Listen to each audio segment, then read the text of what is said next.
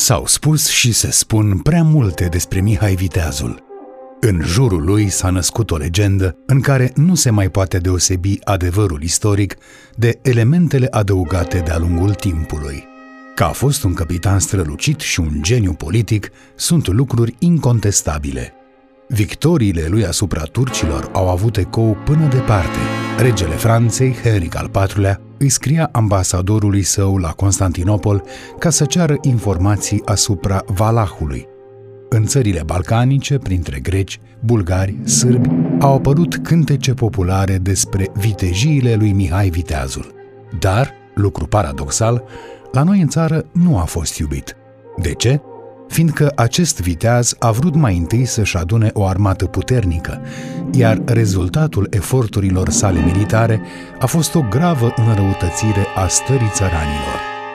În vremea lui, sfârșitul veacului al XVI-lea, nu mai puteai constitui o armată din țărani, odată ce apăruseră tunurile și puștile – Aveai deci nevoie de lefegii, adică de mercenari care să știe să mânuiască armele de foc.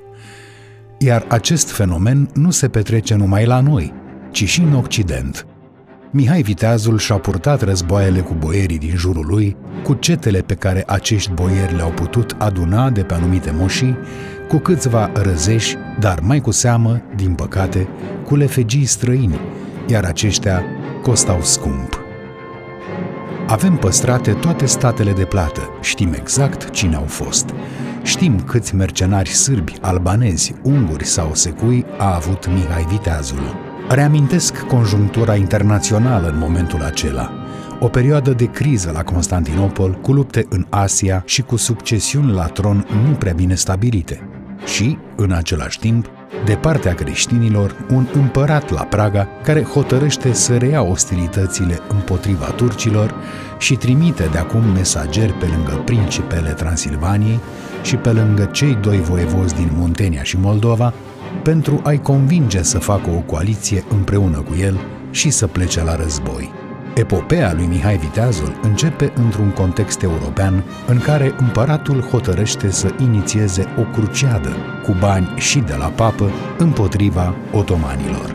Campaniile lui Mihai Viteazul nu reprezintă așadar un act nesăbuit al lui și al boierilor lui pentru a scăpa de asuprirea turcilor. Nu e mai puțin adevărat însă că această apăsare devenise din ce în ce mai grea. Împărăția turcă a ajuns la un maximum de extindere teritorială și începe să sărăcească. Rezultatul este că sultanul cere un bir din ce în ce mai mare, înzecit, însutit, în Muntenia și în Moldova.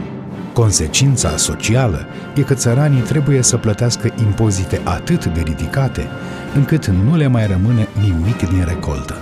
Au ajuns la sapă de lemn și, ca să poată trăi, mulți dintre țăranii liberi, moșneni și răzeși, preferă să fie șerpi ai unui boier pentru a nu mai plăti ei birul și pentru a avea pe cineva care să-i protejeze. Abia semnând tratatul, a și început războiul, turcii trecând Dunărea, având în fruntea lor pe cel mai vestit capitan al lor, Sinan Pașa. Atunci are loc faimoasa bătălie de la Călugăreni, din 13-23 august 1595, la jumătatea drumului între Giurgiu și București. Românii deocamdată s-au găsit singuri.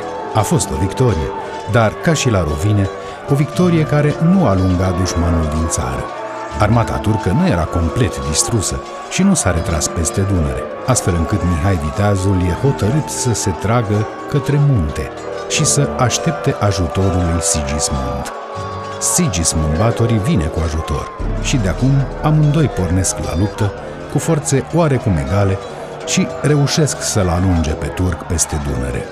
În anul următor însă, turcii reiau ofensiva, de asta dată direct către centrul Ungariei, obținând în toamna lui 1596 o victorie asupra armatelor imperiale, ceea ce îi silește pe austrieci să facă momentan pace cu turcii.